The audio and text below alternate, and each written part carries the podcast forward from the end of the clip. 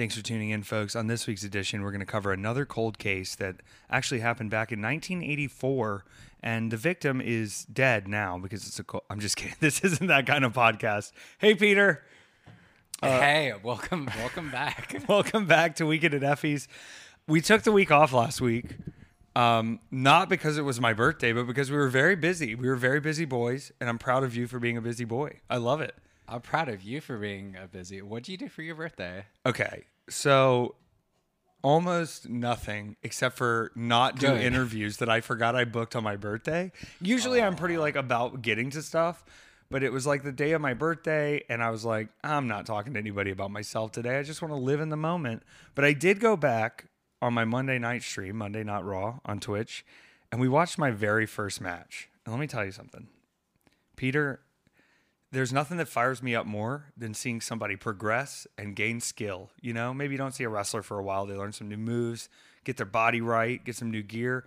It was so refreshing to look back and see that I fucking sucked because I should. I should fucking suck. It's my first wrestling match. But what also fired me up was that, like, the fuck you spirit was just on full effect. Was it like first Sam Raimi Spider-Man? It was... The bone slicer. It was a little like that, except for a lot more like, I'm not sure what comes next versus just violence against the Spider Boy, you know? But I was also wearing yellow bicycle trunks and a denim vest. And honey, I was talking as deep Southern as you can imagine. Don't mess with Effie. There was a point in the match where I didn't draw attention to it, but I did enjoy this. It was in front of about 14 people in a dance studio. And at one point I yelled, "What's my name?" And this girl goes, "Gay." And I couldn't help but crack up. I didn't want to like make a scene, but to know that like when I'm going back to these interviews that I'm doing now and I'm telling people, like, they're like, "What homophobia did you deal with?" And I'm like, "It was possibly severe. It's just this little girl saying that my name is gay." I don't know. It's a little bit hard. I've done a lot since we spoke though. I feel like you probably have too. It's been an adventure. I thought today, and this is where I was like, do I have CTE? I was like, what did I do the weekend before? Like, I was completely unsure of what I did the weekend before, but I remembered it by looking at my calendar and then remembering everything that had happened. So I think what I'm saying is this is going to become an even more important tool down the line so that when I'm 80 and in a wheelchair and they push me around, I can listen back and go, you know what? Cognizance was fun.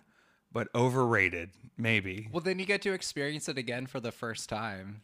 Yes. There's kind of a beauty to that. You know, the only really with dementia, it's sad for the person who has it, but it's sadder for the people around them. And it's sort of the concept of a funeral, which is like the funeral's not for the dead person. It's for the people to mourn and celebrate. And so I understand seeing someone in that state is tough. But also if it's me, I'm probably fine. I'm chilling. I repeat the same stories anyway.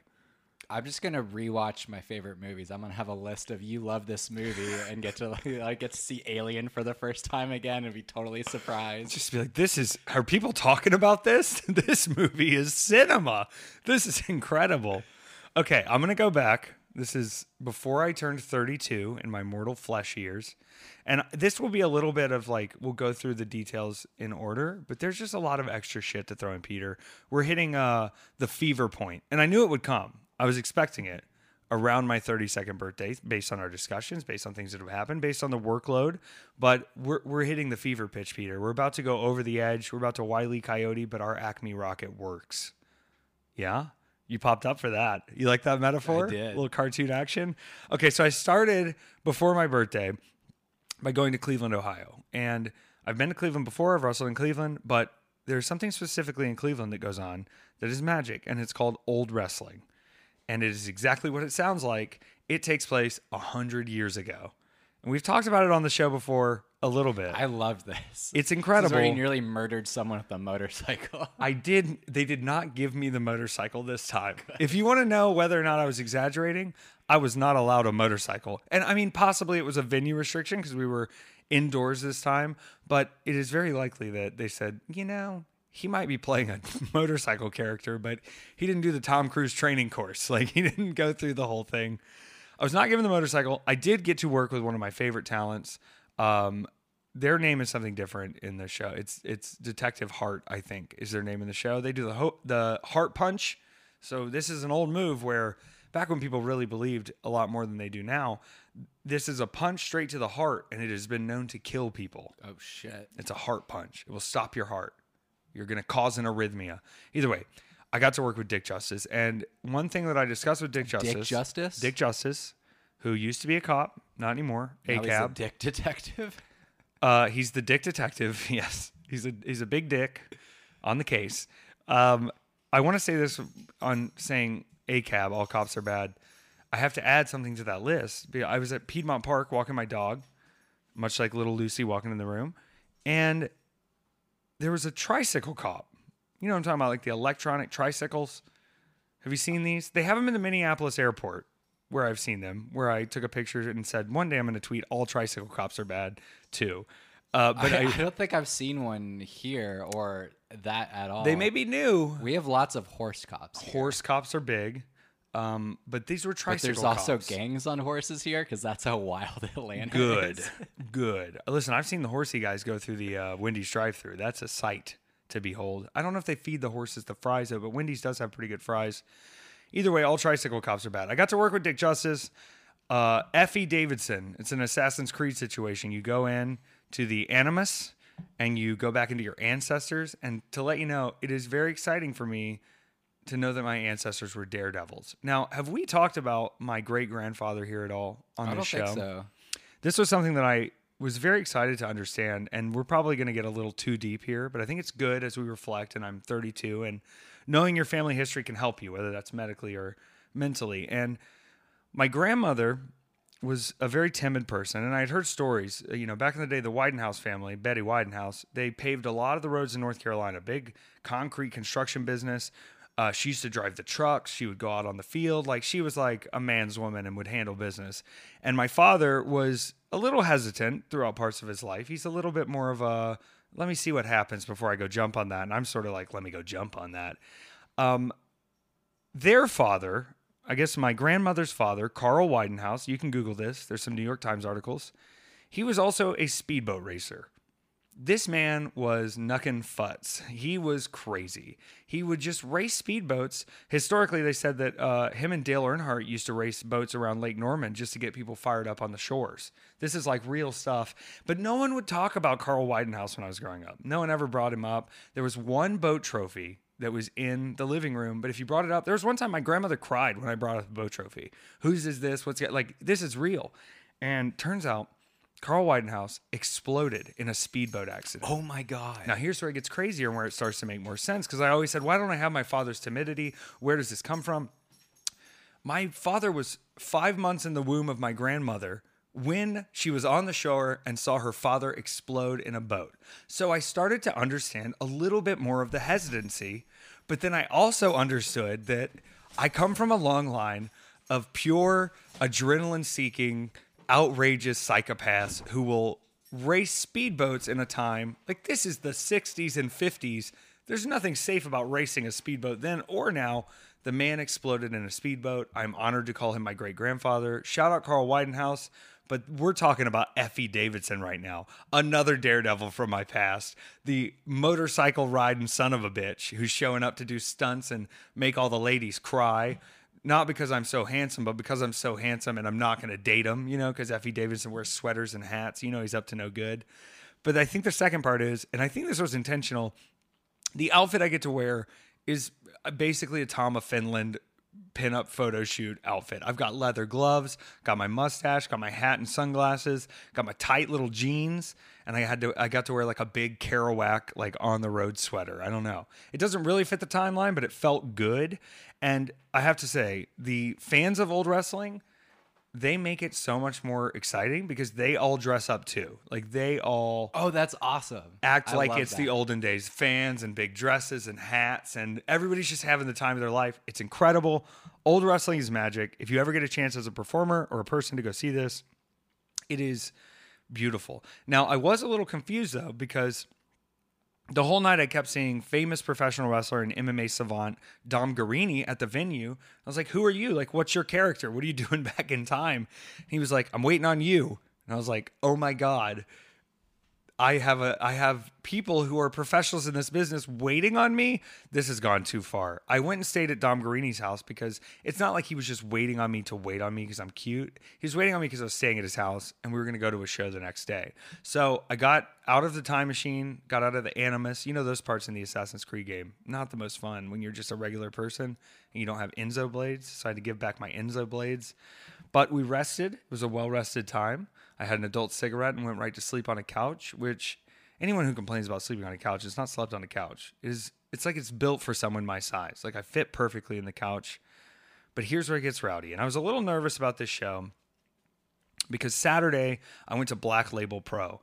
And I love Black Label Pro. I've had a lot of great matches at Black Label Pro. I fought Gangrel there. I fought Brian Myers there. I fought Danhausen originally there. And then we became Gatanic Panic, which...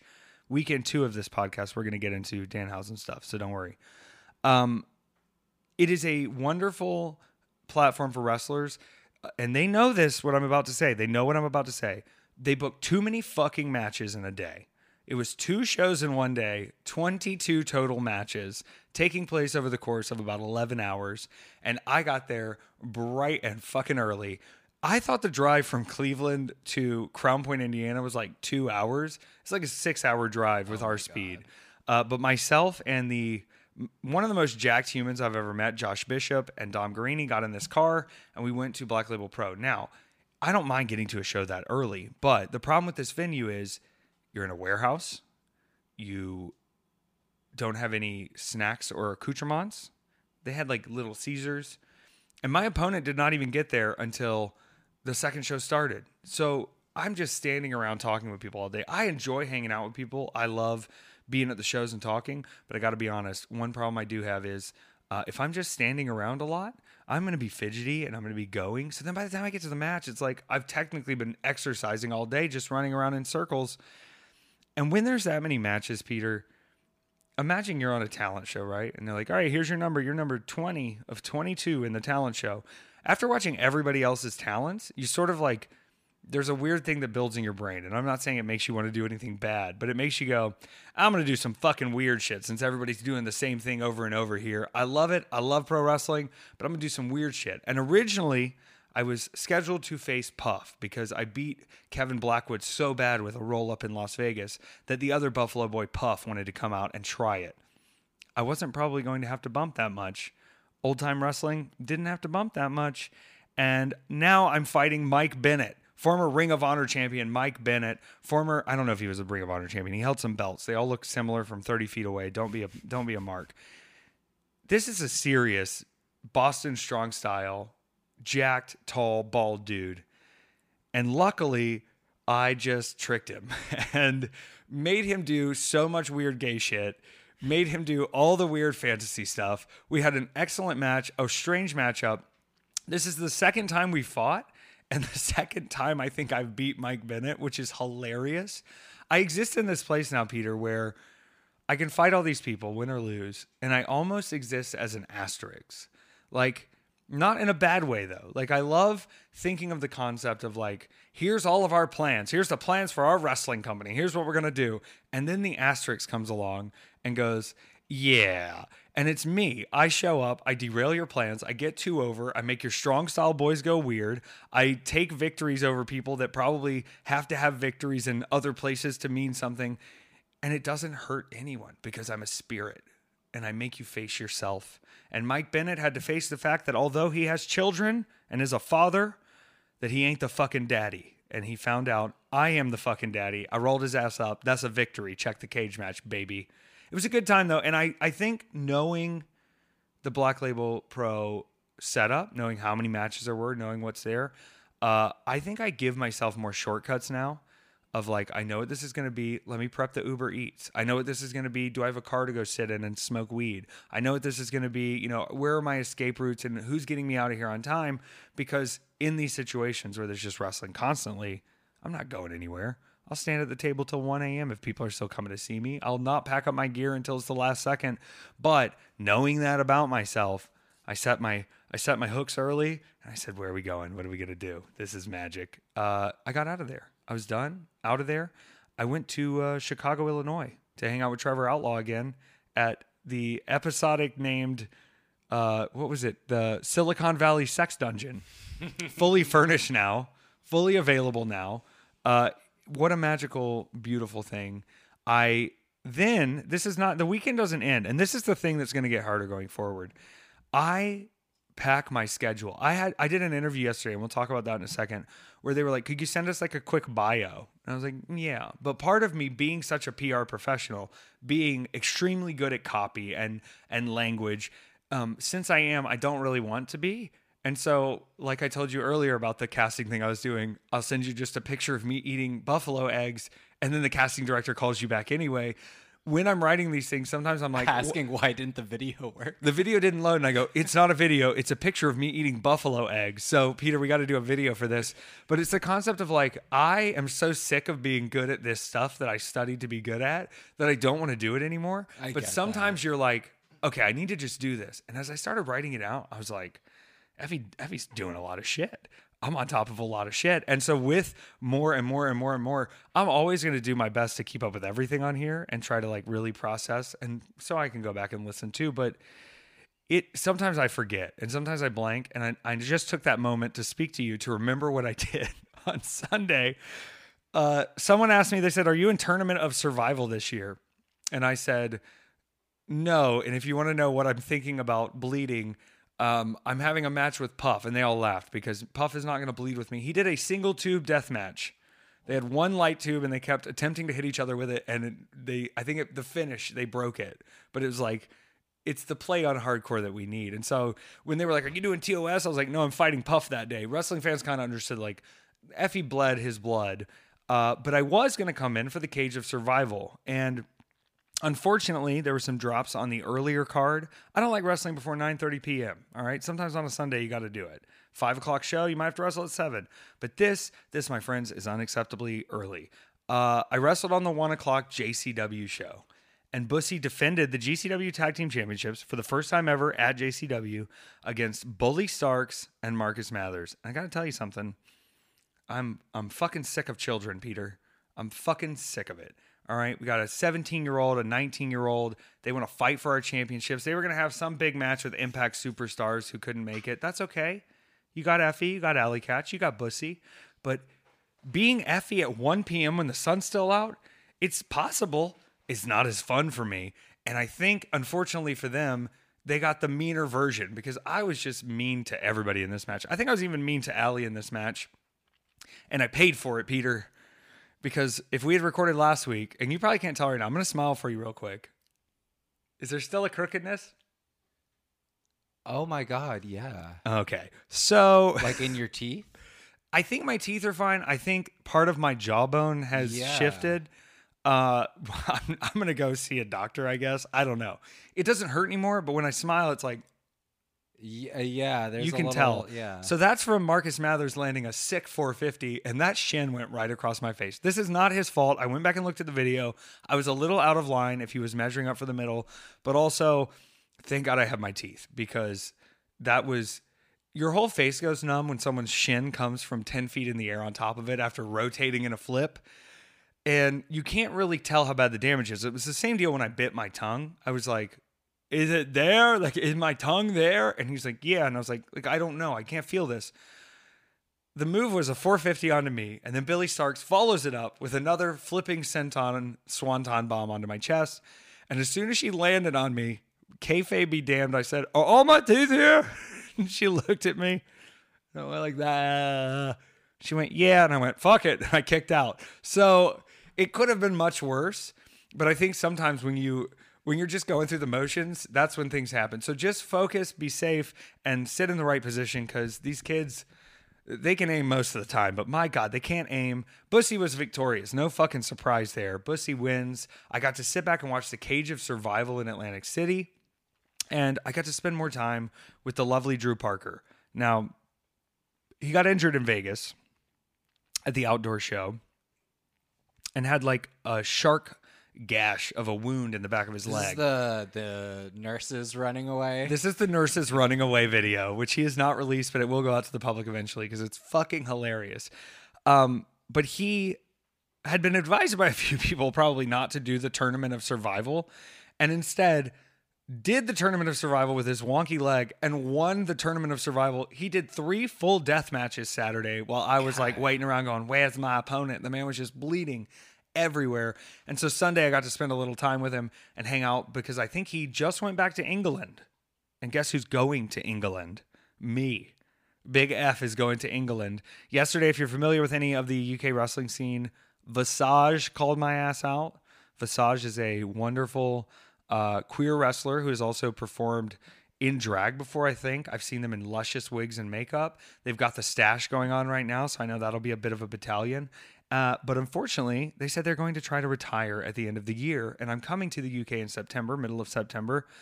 If I can do anything in my power to make sure that that retirement doesn't happen until I get Visage back here for a big gay brunch, I will do it. I will be PR sway Effie to try to keep Visage here because I think the US and I think the big gay brunch needs to have Visage on the show. That being said, I'm going to kick your fucking ass. I'm going to come over to England. I'm going to eat blood pudding. I'm going to yell at people. I'm going to make fun of the Queen. You think I couldn't beat the Queen in a fight? I got no respect for that bitch. I know what she did. Look at Prince Andrew. I'm coming over to England to kiss all my fans and to disrespect and rebuild Britwrest, okay? Brit Wrestling has fallen under. NXT bought everybody out. There were a lot of creeps and weirdos out there. Effie's going to come save Britwrest. This is just the appetizer. I've got a little secret in store. I will be at TNT with GCW, but there might be a little something extra going on. So buckle up. Get ready for England. Very excited for that match with Visage. And very excited for Drew Parker to finally be home. The man's been living in Japan for 3 years. I mean, he's been in and out of coming back, but he's been at Big Japan Wrestling doing deathmatch shit for 3 years. Just, I love wrestling. I love it with all my heart. But I cannot imagine going to a country where I don't speak the language. And I'm sure he's learned a lot of Japanese. He's made a lot of friends. You know, change is constant, and it is something we can deal with. But for 3 years to just go bleed out in a country where I don't know what's going on, God bless you, Drew Parker, you courageous son of a bitch. We hung out in Atlantic City. It was beautiful. And God bless Spirit Airlines. You heard that correctly, folks. God bless Spirit Airlines. They brought back the direct flight from Atlantic City to Atlanta, Georgia. So I took my 10-minute Uber to the airport, and I came right back home on that Monday, and I went my ass to bed because that night, we were going to have the birthday stream celebration. 4 hours of wrestling. We did it. We made it to midnight. We watched the opening match, like I said, the opening match, my first match ever. And we rejoiced. And then it was my birthday, man. It was beautiful. Not just because it's my birthday, but because, let me put it to you this way, Peter. There was a point a while ago where I didn't celebrate my own birthday because I was a firm believer in the fact that you celebrate accomplishment, not time lapsed. It's the same way I feel about getting a raise somewhere. Tell me what you did to better the business or to better the situation or to make more money here to get the raise. It's talent over tenure, you know? Like the length of things doesn't matter. But I think back to a show in Georgia, and it was on my birthday on a Friday, and a lot of people gave me gifts. I don't think we've ever discussed this here, have we? Maybe? I don't think so. I found myself in a gas station parking lot at 2 a.m. driving back to Florida on my birthday. Very angry that I had to carry all of my birthday presents home, okay? You rolled your eyes so hard at me right there. But I need you to understand, like, I finished the show, I'm sweaty, I'm trying to sell merch, and people just keep handing me shit. I had 4 cakes, I had balloons, stuffed animals. My whole car is full of this shit. And I had almost a full-blown panic attack at a gas station, and I threw it all in the trash. And I remember one of the balloons kind of just popping back up out of the trash because I didn't empty it out all the way, and I was just like, ah! Ah! And I had to be reflective because I was like, wait a second. These people are all giving you gifts because they want to celebrate your birthday happening. And you're like, I don't celebrate birthdays. But you're missing the bigger point, which is you bring joy to people throughout the year. And on the day where you can reflect on existing for that long, they want to celebrate you. So I made it a point after that to turn my bitter off. And I will celebrate my birthday, not for myself. And this is where I'm absolutely selfless, Peter. But because it brings joy to others. And I'm not going to be a joy vampire. I don't like clout vampires. I don't like joy vampires. Oddly enough, though, much like a vampire, not exactly, you do have to invite Effie in.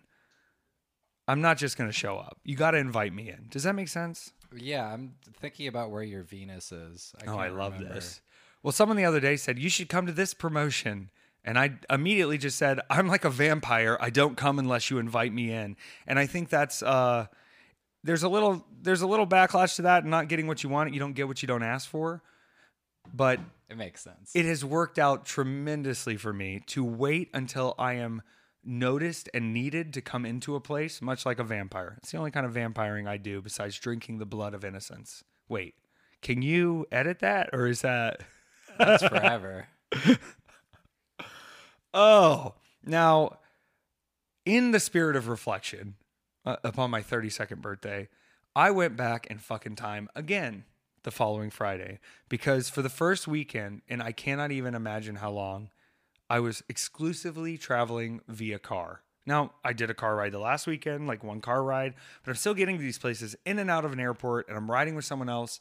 Driving a car and riding in a car, very different things. I drove my ass all the way down to Florida for the River City Wrestling Con on Friday night. And you're going, you weren't even there Friday night. Yeah, I know, but call time is 10 a.m. for the River City Wrestling Con. These early shows, Peter, what is this? And I wanted to be there on time because not only was I going to be wrestling in a match, I also had a Q&A with the one and only Danhausen. And Danhausen is one of my oldest friends in wrestling. We go way, way back. But he is also the most over motherfucker in wrestling. The man walked in a building like the Pied fucking Piper with everyone following him, carrying pictures of him to sign. He gets to the table, and one day, like there's a balance here where I understand Danhausen has not much time to do this. There's a lot of people trying to get autographs, trying to get pictures. But to see the speed at which Danhausen and Danhausen's assistant can get through a crowd of people, it is incredible, because I will take 45 minutes on every person. And they're like, Effie, your merch is so long. And it's like, if I wasn't the slowest person in America, it wouldn't be so long. I want to give everyone their moment. Danhausen has given everyone their moment. And if they want to come get some signed stuff, come do it. And if you want to sit next to him on a stage and do your own Q&A panel, well, you got to do some gay wrestling like I did. The weird thing about these wrestling cons, though, is this. In wrestling, a lot of times, I've thought of a lot of nights in hotel rooms where you're kind of going, man, remember this legendary run of so-and-so, or when they had this match, when they had this moment. And you kind of sit and you have this sort of hero's glow about these people. And I'm not saying you shouldn't, but if you're wondering where they are now, my love, they're in a 100-degree warehouse in Florida signing pictures of their face. All of them. They're all there. Kevin Nash, Ron Simmons, Sergeant Slaughter, the remaining members of Demolition, and even the second iteration of the Kiss Demon from WCW. Now, you may not be familiar with the Kiss Demon. This story is fucking hilarious. We're doing the Q&A, me and Danhausen, and it's out of control rowdy. There's a lot of people there. We're having fun. We're answering questions. And I made a comment that I couldn't believe that the WCW Kiss Demon was here. Now, the original Kiss Demon was Bryan Adams' crush, and he passed away, unfortunately. But they were like, this is too sick. We got to have a second Kiss Demon. And when I say the Kiss Demon, I kind of want you to see a picture of this. Okay. And this is where the story gets interesting. I was familiar that there was a second person. I don't have any intimate knowledge of this performer as a person. My family did. There he is, the Kiss Demon. Okay. So the Kiss Demon is, I made the comment, and then all of a sudden in the middle of this Q&A, the Kiss Demon shows up at the Q&A. It was like, I heard I was called. And I was like, oh my God, the Kiss Demon. So we got pictures together. We're hanging out, and then the Kiss Demon was kind of there. Turns out the Kiss Demon is a former pro baseball player, Dale Torborg. And I asked my brother on the way out, I said, do you know the Kiss Demon? He goes, no. And I go, do you know Dale Torborg? And he goes, of the Chicago White Sox? I think he works there as a trainer now. And I go, well, here's a picture of us together. He's also the Kiss Demon. And I'm sitting over here going, oh my God, the WCW Kiss Demon. And as I'm telling more people, they're going like, you met former MLB star Dale Torborg? And I was like, yes, I did. So by the time I got to telling my dad, I didn't even include the Kiss Demon part. I just went, I met Dale Torborg yesterday, and he goes, great player. Heard he's still coaching up there doing some training. And I was like, oh, this is such a bizarre world where like I can be enamored by a person's performance and excited to see them and have no understanding that like they are also very powerful in another part of the world. What I'm saying is I have to reverse Dale Torborg, and I have to become a professional baseball player now, okay? I've seen Rookie of the Year. I know how this shit goes. Field of Dreams, build it, and they're going to come everywhere. I don't know, but I think I could do it. My brother was a collegiate baseball player, played in AAU groups. He was a very good pitcher. He's a very good hitter, sick shortstop. Me, I love that dandelions grow in the back of right field because you can pick them and put them in your pocket. That's the kind of baseball player I was. But now I think I've got a little more monster in me, and I think I can go really rip the ball, and I will be working for the Atlanta Braves within 2 years. I have a feeling. I have a feeling in my heart. After meeting Dale Torborg, I still had to wrestle. And if I'm at a con, I have no concept of time at all. And I'm hoping with more cons coming up, and we'll talk about the cartoon in a minute, that I will continue to lose track of time. But all of a sudden over the PA, as I'm at my table trying to hawk the wares and meet and greet people, they go, Effie to the locker room. And I'm going, oh, what? I thought we weren't wrestling for 2 hours. Like, what's going on? Effie to the locker room. And I got to walk by and I see Black Nature Boy Scoot Andrews was there. And I saw him on the way to the locker room. Incredible Florida wrestler from back in the day. Still can go. Still has the body. Please somebody book me against the Black Nature Boy Scoot Andrews. I would love it. But I get to the backstage and they go, you're the first match and it starts in 20 minutes. I haven't even changed. I haven't done anything. I haven't called a match. I haven't put anything together. And I just go, cool. And here's the second part. And this is where, like, I'm trying to find a polite way to keep the attitude of y'all can't tell me shit, but y'all can't tell me shit. And they had fucking Loki Brandon doing the agenting. Now, you don't know Loki, but Loki's broken my friend's necks before. He's very unsafe as a worker. His line was very short. I don't care about Loki. He's about 5'6", and I don't give a shit. I'm going to be honest. He's like a black belt MMA guy, and he dresses up like a hitman character, okay? Like, can you imagine telling everybody to take wrestling seriously, and then you dress up like Mario, and you're like, it's my favorite game. Yo, like, you just look like a hitman cosplay. It is what it is. I'm not going to bitch here about it, but they said Loki's your agent for the match.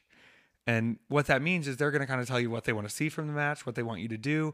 Peter, the word agent is why I don't work for any fucking TV companies, because I don't need shitty mid-carders who can't sell t-shirts to tell me how to put my matches together. I don't need it. But luckily, Loki can feel the energies of the universe. And this is what he said. He goes, Effie, Ray, you have 14 minutes. And then he walked away because he knew wasn't going to be shit you could tell me that was going to change my match. Thank you, Brandon. Go do your match against two giant guys. I can't believe you won. It's so amazing. How did Loki overcome two giant men? It's embarrassing at some point that we don't pull him aside and go, nobody thinks this is very hardcore. Come fight me, bro. I don't give a shit. So, match with Ray Fury, going excellent. Usually, I perform in front of people, Peter, that they kind of know who I am or want to see me. And there's a few of those people here, but a lot of these people are literally here because Kevin Nash is signing autographs and because they can meet Ron Simmons and go like take a picture with a fake Jim Neidhart. There's also a woman who passed out at the fake Jim Neidhart. Jim Neidhart's dead. And there's a man who looks like Jim Neidhart who signs autographs as Jim Neidhart. And a woman passed out there and the paramedics had to take her away. That's a side bit. But we're in this match. These people are not like very Effie, They're not up to speed, okay? And so as I'm having this match, there's a thing that goes off in my brain where most people, if they're not reacting the way you want, and it's not like they weren't reacting fully the way I wanted. They were tired. It's very hot. It's 4 o'clock. They've been watching wrestling all day. It was 3 o'clock. They pushed it forward. I lose my fucking mind. Not in a bad way, but in a way of like, let me become a monster and just do weirdo shit the whole time and see if people even notice. To the point where I hit my head on the light on the top of the ceiling, taking some kind of top rope dumb Rana thing. You know, I'm in the match asking the guy, you think you could take this move? Let's do it. You know, it's just stuff like that where you're like, fuck it. If they don't care, I don't care. Let's get weird. And everybody's like, oh, the match is great. But also like, I know in my head, I'm like, I was just fucking around, but I had a really good time with Ray Fury. We had a great match. I hit my head on the ceiling light. Someone the next day, they had another con the next day. They also hit their head on the ceiling light and took it off the roof. So it's good to know that it wasn't just a me thing. But one of the wrestlers was like, why didn't you use the other corner where there's not a light? And I was like, you're talking to me about what I did? Everybody's talking about me hitting the light? Why would I not hit the light? Are you kidding me? You want me to just go have a generic match and not risk my life and limb? No way. I want some destruction. This is the same promotion last year who I showed up day 3. After fighting Pero in a last daddy standing match where I was lit on fire and thrown through glass and bleeding everywhere. Then I fought the 400-pound Ace Romero. Then I showed up there and I fought a 7-foot-tall man named Gabe Zilla in a hardcore match. And I said to the promoter, hey, for the hardcore match, what are the hardcore items that we can break? And I think he said something along the lines of, I called it hardcore no DQ so that you could do like a nut shot and it wouldn't DQ you. And I go, all right, bro, well, I'm going to break some shit. And he goes, what are we going to tell the venue? And I go, man, I know you got to figure that out. And I walked away and I broke a bunch of shit. So in the spirit of fairness, I just did exactly what I was supposed to do, which was break a bunch of shit. And this time I left the light up top. I didn't break it fully, but it was a good moment. I also Last year at the River City Wrestling Con was when Mark Henry pulled me aside and was talking to me about, oh, you're getting over, you know, stick with it, you know, you're doing well. And he means it respectfully, and I get it. But also it was kind of a moment in my head where I was like, oh, I don't think people understand what I'm doing. And that's fine. But I got to talk to him that Friday morning on Busted Open Sirius XM Radio with Thunder Rosa and Dave LaGreca. Great show. Listen to it. A lot of fun wrestling on there. And he had brought up how much of my stuff he had seen and stuff he had told me to go learn about, and kind of seeing a year later of like, yo, they're starting to really get it. You know what I mean? Like, they're starting to pick up that, like, I love all your advice. I love your criticisms. I love what you have to do. I'm not for you. And I'm glad you did well in the business. I'm not for you. And I'm me. And they're getting it, and it's working. And that's a very, it's rewarding, Peter. It's a rewarding feeling. Now, Sunday, I would have stayed at River City Wrestling Con if I was not offered the fucking coolest thing I've ever been offered in my life, in my opinion. Now, my dad's favorite wrestler might be Ric Flair, but I'm going to say for public record purposes that it is Ricky Morton of the Rock and Roll Express. My dad loves Ricky Morton. My dad was so impressed that I was wrestling Ricky Morton, and as I tell Ricky Morton, I go, Ricky Morton, you're my dad's favorite wrestler, and you're my second favorite wrestler. And he goes, who's your first? And I go, Robert Gibson, your tag team partner. And he goes, dang it, no. I love it. But he invited me to come to a seminar for his students up at the School of Morton in, is it Chucky, Tennessee? Chucky, Tennessee. And so what did I do? I drove home from Jacksonville in the car. I spent 44% of my weekend in the car. I want you to know that. I do all the math on this. I'm not like a math guy all the time, but when it comes down to like, oh, I was awake for 27 hours. My match was 11 minutes. It's 0.6% of my day. I like knowing those weird things. I spent 44% of my time in the car, and I felt kind of bad because not only did I take the car out of town, I share a car with my partner now. His mom was coming into town for the weekend. My mother-in-law, technically, by all legal purposes. And I was like, see ya. Not going to be here. But luckily, I got home earlier than I thought both days. And so midnight Saturday night, when I'm rolling back in, they were still up for a little bit, having fun, hanging at the house. I woke up the next day and left about 10, but I still had time to spend breakfast, coffee, a little relaxation time, chilling with your mother-in-law. It's good to do. It's good that she's out here. I think that a lot of our parents' friends, and this isn't across the board, but we live a life now of a little more fuck it and a little less expectation. And so I think her getting to come see that, like, here's our cool, as she put it, swanky apartment. We live next to the park. I am a weird fantasy person who pretend fights in my underwear. AJ likes to party and go see drag queens, and he's a professional business person. And it sort of like opens their mind to like, oh my God, you can do anything. And so seeing her sort of just like enjoy the day to take on Atlanta with her son, it was beautiful. But I did leave after that because I had to go teach the kids. Peter, I get nervous doing seminars. Here's why. I'm not nervous about what I'm teaching you. I'm nervous for a few other reasons. One, I don't want you to give up on wrestling. I'm very direct about my thoughts on wrestling. I'm also very zoom out on wrestling, where all of the backstage, all of the who's working where, who's doing this, contracts, you know, heat. I don't care about any of that. I care about entertaining people who are paying to see me and getting them into the building so they want to see me.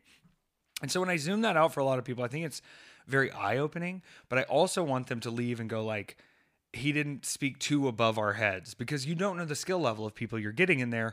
And I do a seminar that is, you do not bump. I remember the first seminar I ever did, I go, take your knee pads off. You're not going to need knee pads. We're going to sit here and talk, because it's something a lot of wrestling training doesn't get. You do a lot of hip tosses, do a lot of arm drags, do a lot of bumping, drills, not a lot of understanding of what we actually do and understanding the business mechanics. So the nerves really come from, I don't want to let anybody down who's paying me money to teach them. Right. And it's silly a little bit, because I've been to a lot of seminars in wrestling, and like the wink nod of a seminar is like, well, hell, we can't pay this guy enough. So the kids need to take a seminar. And if you don't take the seminar, you're not getting booked on the show. You better come learn from the legends. Then the seminar itself is like, yeah, let me see you roll. Everybody do a 2-minute match. I'm going to tell you why you suck. And I don't ever want to be that kind of seminar. I don't want anybody to leave and be like, I guess that's why he makes so much money. I want him to leave and be like, he should have charged more. Now, not in this situation. Ricky Morton held up the town. But I was honored to get to teach at the School of Morton, and to have someone who is such a legacy figure in all of wrestling that understands the work across space and time. I mean, the man has worked in Japan and Europe and Canada. He's worked everywhere. He's done everything. TV, not TV. He's a legend. To have him kind of give the wink nod of approval that Effie can come teach his kids some stuff. Holy shit. That's like grandpa finally giving you over the keys to the Chevette. You know what I mean? It's magic. And so after that, I sat there, I talked for almost 3 straight hours. Damn. And then this came up because I said, was that a pretty long seminar? And they said, it was pretty long, but we had a longer one. I said, who was the longer one? I'm feisty today, Peter. I'm about to say something that's going to get me heat. They said Al Snow came here, and Al Snow talked for 5 hours. Now, I've seen videos from Al Snow seminars, and you're looking at me. I don't think you know who Al Snow is. No. Back in the day, in the 90s, 2000s, Al Snow played a character that was mentally unstable. He would write help backwards across his head like he was looking in the mirror, and he would come out with a mannequin's head, okay? And his theme song went like this. He's holding a head. What does everybody want? And he would hold up the head. What does everybody need?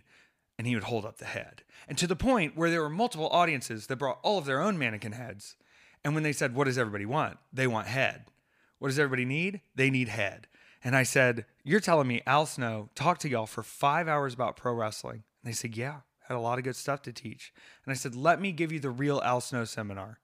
Blowjob jokes are hilarious. That's the only thing he ever got over.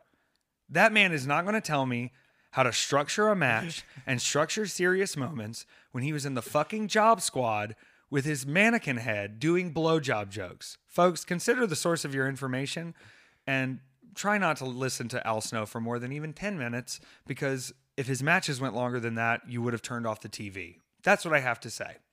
Is that rude? No. It's true. It's the backpedaling of history where, like, nowadays it's like, you know, you turn 50 and you get testosterone replacement therapy and look jacked and you work old style matches because you can't bump anymore and you think you're some different competitor than you were. Al Snow is a blowjob joke. That is all he has ever been. That is all he will ever be. And Effie can certainly tell you there's plenty of money to be made in blowjob jokes. Plenty. But honey, don't act like you're teaching anything new. This is not your school of craft. You got to really lock in the headlock so they'll laugh at the blowjob joke? What? You got to really hit one punch or they'll think you're fake. What about the blowjob joke? You know, like, there's once again the asterisk of, I learned so much from Al Snow, asterisk, he only made money because he had a dick suck joke in his career. Oh my God. We're going to get people fired up on this episode, when Peter. When you started telling me that, I was like, this blowjob joke, there's no way that that's this guy's whole thing. It's his whole thing.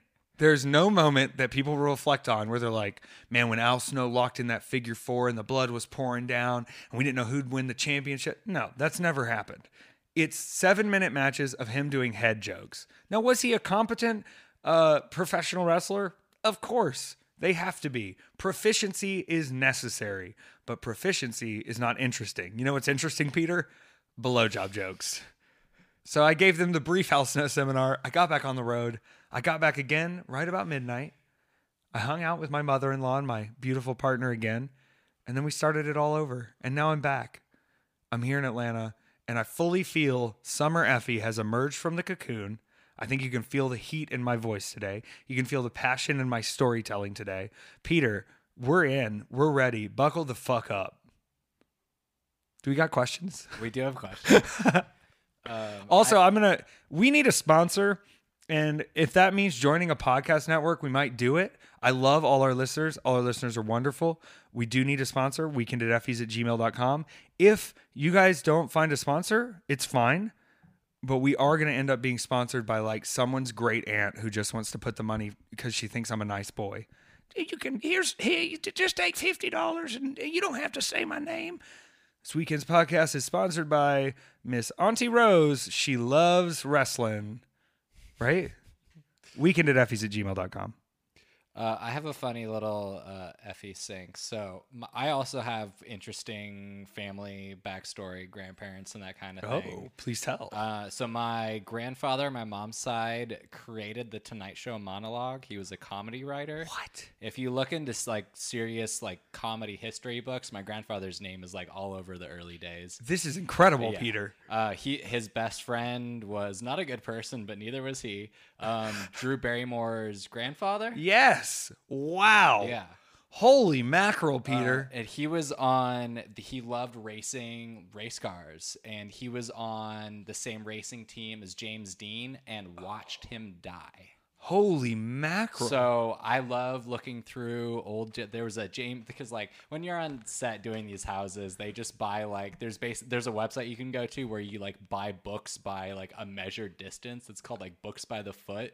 Oh my God. So it's just like stuff to be on to set. Fill the shelves. Yeah. So you got like a lot of like Glenn Beck books that you have to Photoshop the cover off and everything. No. But they had a James Dean photo book and I was flipping through it. And so it's him by like a graveyard. And it's not orienting the right way, but if you look in the graveyard in the back, is he back there? No, it's it's your name. No way. Yo, Effie's on the grave. I'm everywhere. I'm in history. My mortal flesh is 32, but everything else is infinite. Have you had anything with the birthday? Anything like significant pop up? I mean, I'll say that, I mean, like, I felt sort of a wave of release with the birthday and with the timing of kind of this new cartoon stuff and everything coming out and everything kind of starting to get announced, you know. It's I don't know if there was any great moment, but I do feel like it's like you got off at the top floor. You know what I mean? Like, okay. We've been riding the elevator and now we kind of like stepped out and we were like, yeah. Anything involving old wrestlers, like former legends? Oh, yeah. Okay. Plenty. Like this whole week was chock full of me talking to people I watched growing up in wrestling. Okay. Like the entirety of the week was built around that. I don't think I'm supposed to tell people yet, but I did yesterday do another set of podcast interviews, one with Renee Young, which should be out next week, but another with Victoria, SoCal Val, and Mickey James, all incredible performers. They do a triple podcast together called Gaw. And I think it means girls in wrestling. I don't know exactly what it means. But like between Mark Henry, between being at the con where I'm talking to all these old heads, talking to the legends yesterday, like I'm sort of like I'm in them now. You know what I mean? Like I'm not like, oh, it's nice to me. I'm a wrestler too. It's like they're coming to me and they're like, Effie, we've heard so much. And you're like, this is bizarre, but it doesn't feel weird. You know what I mean? It was like when I stepped out of the Hammerstein, people were like, how crazy is that? There's 2,300 people. I go, it felt right. It felt like where it was supposed to be in that moment, you know? So I'm trying to take everything in with that, you know, oh my gosh, this is incredible. But also kind of like wiping the brain to go like, no, you're supposed to be here. These are your coworkers. These are people you're with. It is bizarre though, Peter. It's bizarre. You should expect that to continue the rest of the year into your next birthday. Well, one place it can't continue, Peter, and I just got irrationally angry, is Jeff Jarrett ran away. Because he's like he went back to Vince and took a job running live house show events. So is like he won't wrestle now? Or? I gave him all the dates and he said no, and then he signed the deal and hasn't said a word. Unbelievable. This isn't Memphis, bro. I can't keep this storyline going for another 3 years. And I don't know if you know this, my fucking Padawan braid is it's great, it's fine, but this is a mess, Peter. I can't keep this forever. Thank God this week on Obi-Wan, Anakin Skywalker had his fucking Padawan braid out because I was, the whole time I'm watching the show going, oh yeah, love it, Jedi, you know, lightsaber. No Jedi Padawan braid. And then I finally got one today. I'm keeping the braid, Jeff. I'll keep this motherfucker all the way through Hollywood. I'll make him green screen out like it's a mustache for Superman. You think I'm fucking around? I'm not a master till I beat you. So you tell old Vince with his fake cheek implants and his Botox to let you have a weekend off so I can kick your fucking ass. How about that, old man? You're going to go run house shows. You're going to go run house shows? You know what house shows are, Peter? It's just regular wrestling shows they're not going to put on TV because people, they live in B markets. And so you can't get the TV show at the B market. You can only fill 5,000 seats and we need 10,000 for TV. So he runs the events that can't even be shown on TV. went back to Vince. Goodness. My God. That's what you get with the Effie rub, though. You get over and you go back to Vince and you suck the teat. I'm sorry I'm so fired up today, Peter. I'm very fired up. You can feel my spirit is burning in this Gemini Pride season. It is a full moon today. All right, questions. Oh, real quick, Andy, you reached out to me on the email. I hate to do this on the podcast, but I do not know any other way to contact you. Your email inbox is full, so reach out to me on social media at Low Sky Dance on Instagram and Twitter. It was like return to you? Yeah, like love the email, great. Just need to follow up on a couple things, but like it wouldn't go through. Wow. Yeah, he must be a busy human being with all those. That's a lot of emails. Or he's signing up for Bed Bath & Beyond 20% off coupons under fake names with the same email and trying to combine them. Okay, this is from Steven.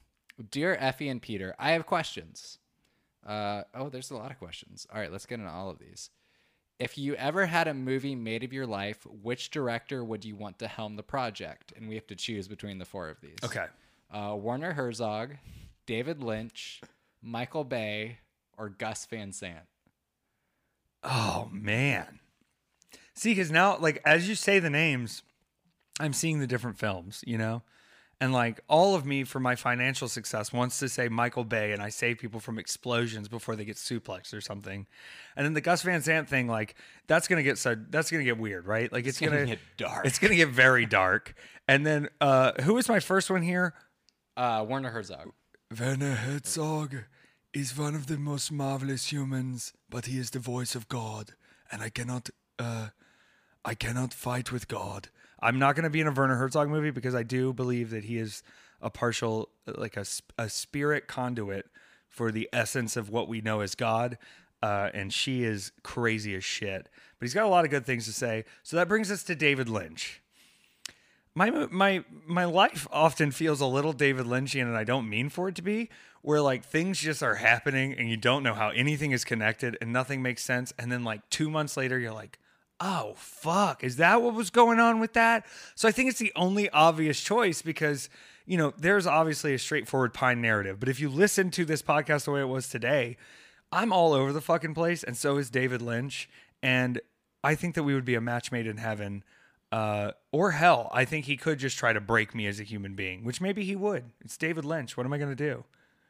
I would go for the David Lynch too, but that's just because he is my all-time favorite film director. He's like, your goat. He is, like, because he slips so much stuff in there where I sit there and I watch it and I go, this is going above almost everyone's heads, but like the deep occult fascination that he had, like Twin Peaks is based off of the only Aleister Crowley novel. And no one knows that. I did not know that. And it nails it. That's insane. And is really scary because it's also like very much breaching into reality as we get further and further into this weirdness. Let it breach. Maybe it wasn't a novel after all. Isn't that a work of fiction? I would say I would love to see you in Grizzly Man, the sequel, if you're going to go back to Werner. It's very likely that the bears will kill him or accept him as one of their own. He could end up hibernating for another 7 months with the bears because any motion could set them off. I want to bring up one thing about David Lynch. I had that triptych shirt, the pink triptych shirt. I was selling it at the Atlanta show. Somebody finally made the, is that a racer head on your shirt, Effie? And I was like, thank God you notice it looks just like it. Because when Pryor's made the shirt, I was like, I look like a racer head. And he was like, I know. That's why I did it. And I was like, yeah, you rule, dude. He just did the new Danhausen shirt, which you should all get on Pro Wrestling Tees. It says, I got a Danhausen shirt, and all I got was this lousy curse, and it's incredible. Oh, that's amazing. The art is good. Yeah, I think, speaking of movies and directors and things today, I've been tagged about 12 times in the picture of Ryan Gosling as Ken. Have you seen this yet? Yes. They're like, is he Effie? And I just want to be clear, it's not Effie if he's playing Ken. It's... I have a much bigger wiener than a Ken doll, okay? I'm just going to be honest, all right? I don't know what's going on with that movie, all right? But don't compare me to Ken, okay? It's weird to me that they're now making a Barbie movie. It is Greta Gerwig, though. So I think there's going to be a deeper depth to this than just, you know, because Ladybird was about finding identity and trusting yourself, and that the people who are pushing you away are sometimes trying to push you in the right direction. So maybe it'll be about Barbie, like, realizing that she's on a terrible mushroom trip and she comes out of reality. And, you know, because sometimes you meet people. It's like going back to that story of Bobby with his dolls.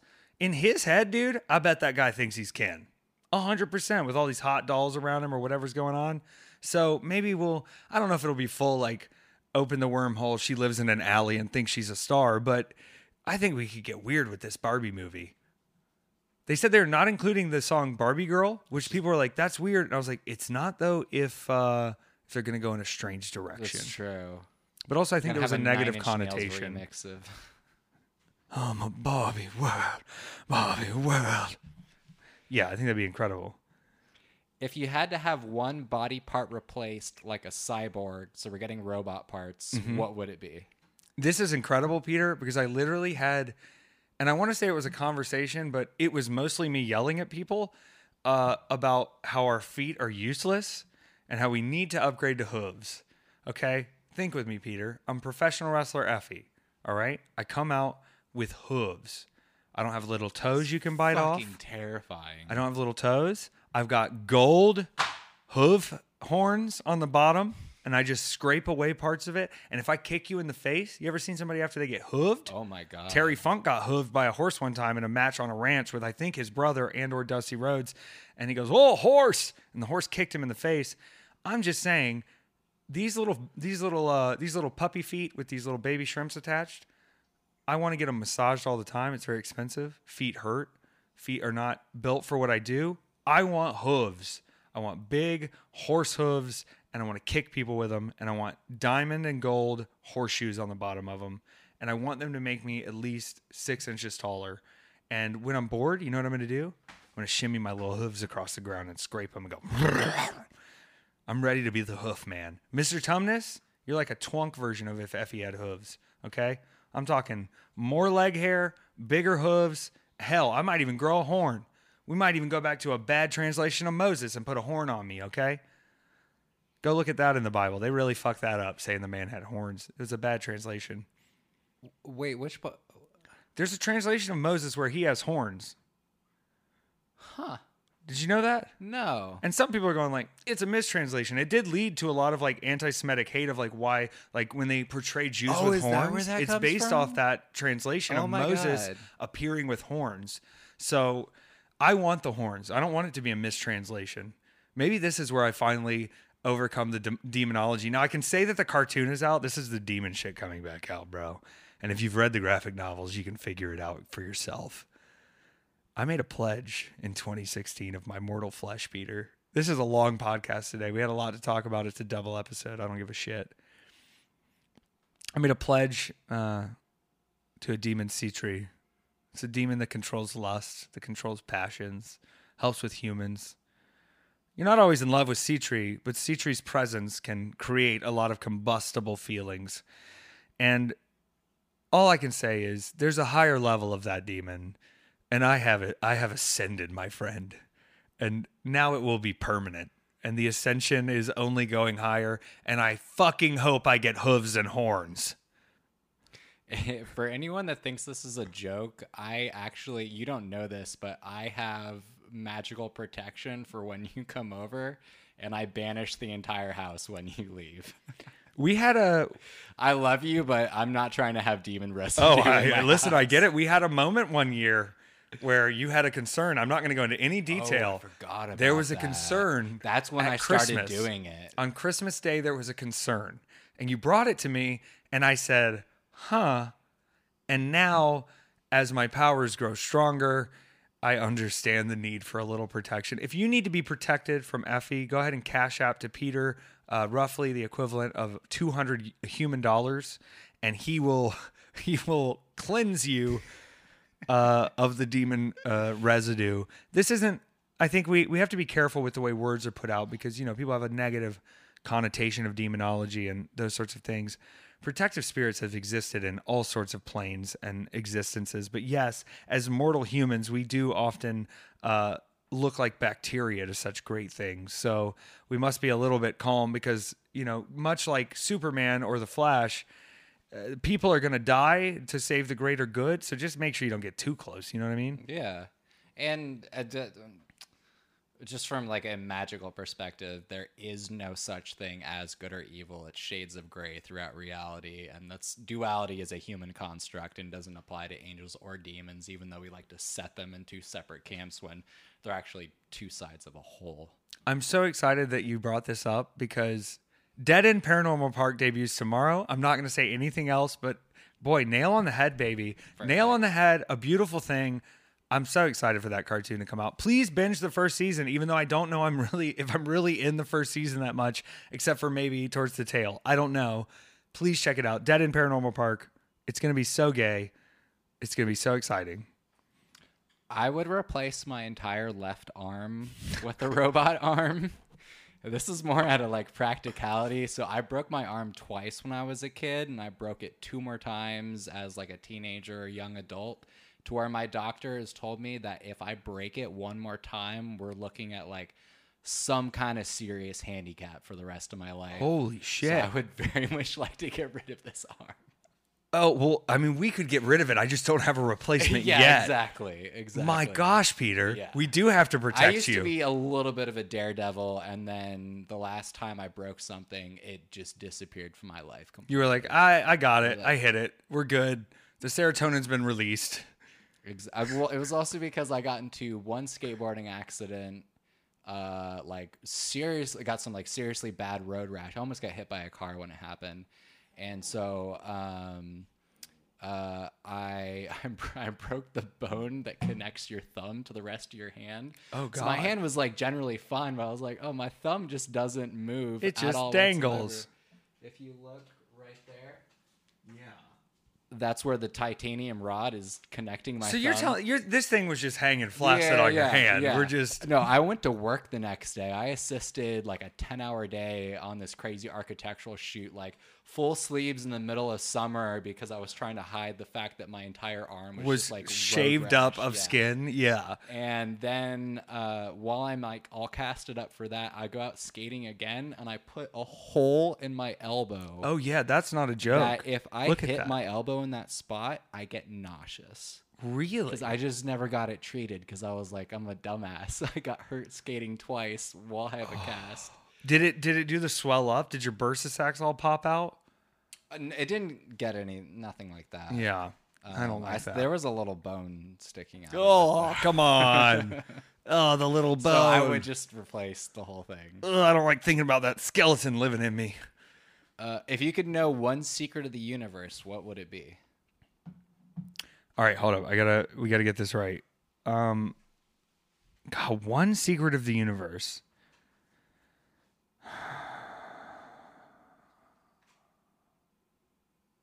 I'll go first on this. Please. One. I want to know what the fuck is up with the aliens.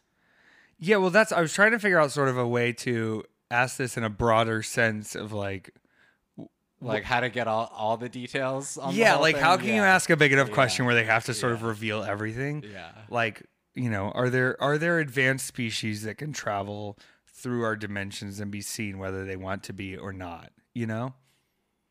It's kind of like a ghost, you know? Maybe just like an outsider's history of the universe in kind of broad strokes, but like detail. Not from a human-centric point of view. Exactly. Listen, I'm scared of ghosts more now than ever, though, because after I saw Interstellar, every time I hear a little bump in the house or run in the night, I know it's that fucker Matthew McConaughey in here just messing with my books, trying to show his love from another space-time in a black hole. And you better get out of my house, Matthew McConaughey. I'm not buying a Lincoln. Okay, one more question. I'm ready. Keep them rapid fire. Also, if anyone out there does ever run into a ghost or anything like that, what you're supposed to do is very kindly say, you're dead, you're not aware that you're dead, it's okay that you're dead, and it's okay for you to go. And that will get rid of any ghost. You're telling me I got to kick out the only person who will come over and hang out with me? Nicely. You do it nicely. What do we... Obi-Wan next week. We got to watch the season finale. I'll do it after that. And then the ghost can go home. If you could choose a day of birth... Oh, hold on. If you could choose a day of birth, what would it be? AKA, if you could change your astrological sign, what would you change it to if you could change it at all? I don't think I can even take this question on, Peter. I mean, everyone knows Jesus was born on December 25th. Would he even be Jesus if he wasn't born on December 25th? So according to astrologers, the reason why the three wise men, or however many of them that there are, which were probably were magicians, astrologer types, the reason they were on that quest was because they knew based on the astrology that someone born around that time would be highly significant as a human being. So these dudes were just out looking for wild babies. Like, okay, whoever, like this time right here, however it lines up, they're going to do something significant, and we want to basically bless them as they come into the world. I really want to hear the pre-conversation, though, that's like, we got all this gold and frankincense and myrrh. What are we going to do with it? Like, what, we don't need all this. And they're like, I heard there might be a magic baby coming soon. We should bring it to the magic baby. They're going to need all of this shit. This little magic baby's going to need perfume and gold, honey. Let's go. Get down there. We're here. Have you ever seen The Life of Brian? Yes. I watch it at least once a year, and I just, that whole scene of like, no, you can leave the gifts, but what are you doing here? Why are you here? What's going on? Yeah, that's, I don't think Jesus was born on December 25th either. I think it's sort of a, there's another mistranslation. Yeah, no, I think they're pretty sure he was a Pisces sun, because that would... I was born the same day as Prince and Mick Foley. My spiritual energy is heightened to a great degree. I don't think I can change anything. I got to know where this goes. I would change your Mercury. Yeah? Something not as slow. Though you might be like a real problem if you moved a little faster. The thing is, I can go at a fast speed, but there's a slowness to... it's a control thing. Some of my slowness is a control thing. Like, if I go at a slower pace and take my time and do certain things, I'm in control of the timeline. That makes sense, because you have Mercury in Taurus, and Mercury is, you cannot get, it's basically like a cow. If you're trying to get that cow to move somewhere, it will move on its own time, but not with you pushing it. Yeah, you can't do anything to make the cow move. And I discussed this in my seminars, too, about how it's a little bit of a negative, because in wrestling, let's say I have just a terrible idea. And it's horrible and stupid, and I do it, and it doesn't work. I go, huh, all right. Like, I don't care. Like, it's past me. But if someone else, if anyone else gave me an idea that wasn't up to snuff, or if I had to listen to an agent tell me how they want the finish, or how they want this move, or how they want that, I would immediately not do any of it. And I think my parents realized this early on of like, there's no like real reason behind it. But if you ask me to do something and you're speaking to me as if you can make me do something, I will not do it, even if it's to my absolute benefit. This is a negative characteristic, Peter, but I love having it. I think, well, for me, the astrology, it doesn't excuse anything, because you can always work on stuff that's in your chart to make it work a little bit better. AKA your birthday gift that I gave you. Very excited. I have a greater acceptance of myself knowing the weird parts of my personality that are shown out in the natal chart, where I go, okay, that's how that is. That's why there's a little difficulty going on there. Yeah, exactly. And I have, my chart is ridiculous. I have 5 planets in Capricorn. So I would shift out about a month or two if I had my way, or maybe just like, I don't know. I like my rising sign. I like being a Sagittarius. It balances out all the Capricorn. Because on the surface, I appear like I'm having a better time than I'm actually having, when in reality, it takes me like a little bit to like warm up to things and like really get comfortable with stuff, because I have so much in. But you don't want to. You also don't want to cause the concern of looking like you're uncomfortable either. No. So like outwardly, the two bits of fire I have on my chart very much balance all of that just cold earth. That's really at like the. Let's base warm that earth up, Peter. Let's go get that earth warm and hot like magma.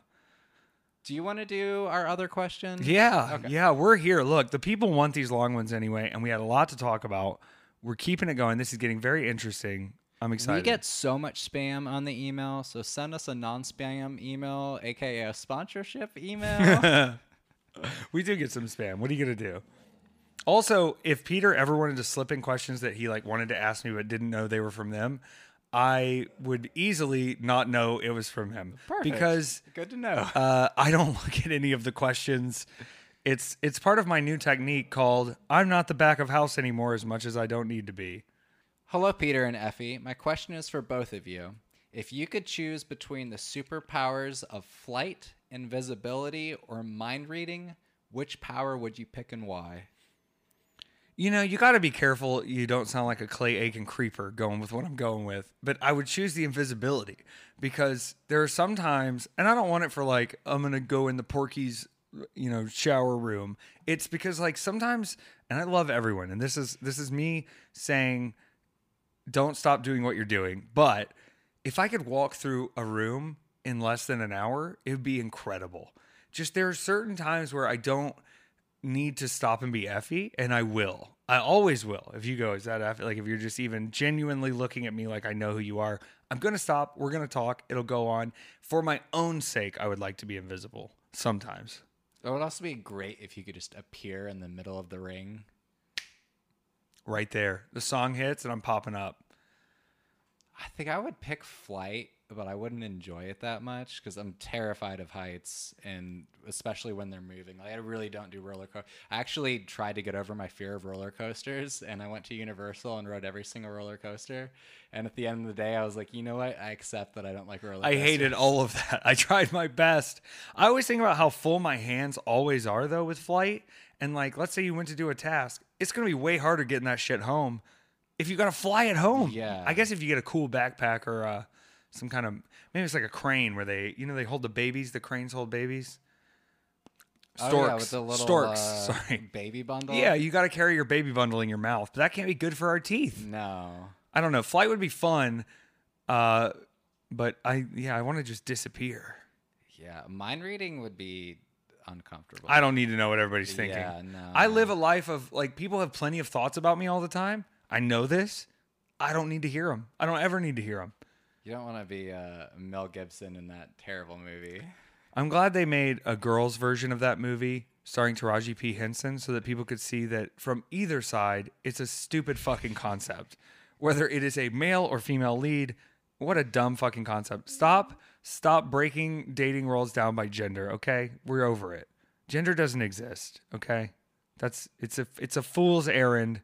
Nobody knows what either of us want. Men, women, we don't know anything. If you're non-binary, what are we supposed to think? We can't read your mind? That would be the way. If Mel Gibson's reading everybody's mind, we all just start identifying as non-binary, and then he can't read anyone's mind. He goes insane. The silence ends him, much like it should have in the movie The Beaver.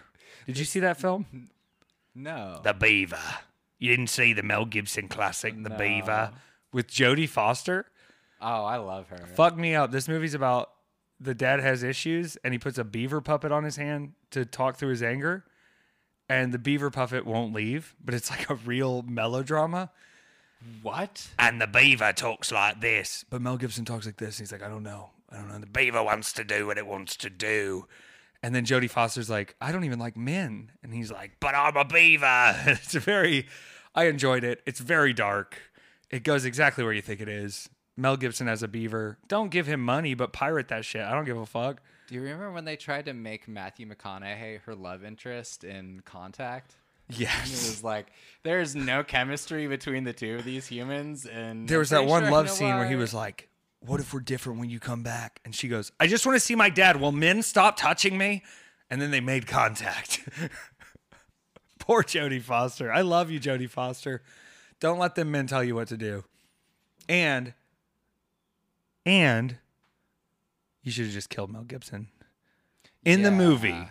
Whoa. But also, like, I don't know. It's also a sign that, like, for Americans, I guess divorce is difficult because if he comes home with a beaver puppet on his hands, ladies, you don't need to stay married to him. No. You don't need to work through that. That's not a work throughable. That's a red flag. God, that's a real movie. It's an hour and a half long, my friend. Jesus. Of him going, I'm a beaver. But it's not a goofy comedy. It's not a comedy film. But it is, you know, but like it's not. It's like he's like, I can't get rid of my beaver. And he's like, why would you want to get rid of me? I'm a beaver. We're going to watch this trailer. We're going to watch the trailer. It's fucking stupid. I love it. I'm going to rewatch it again.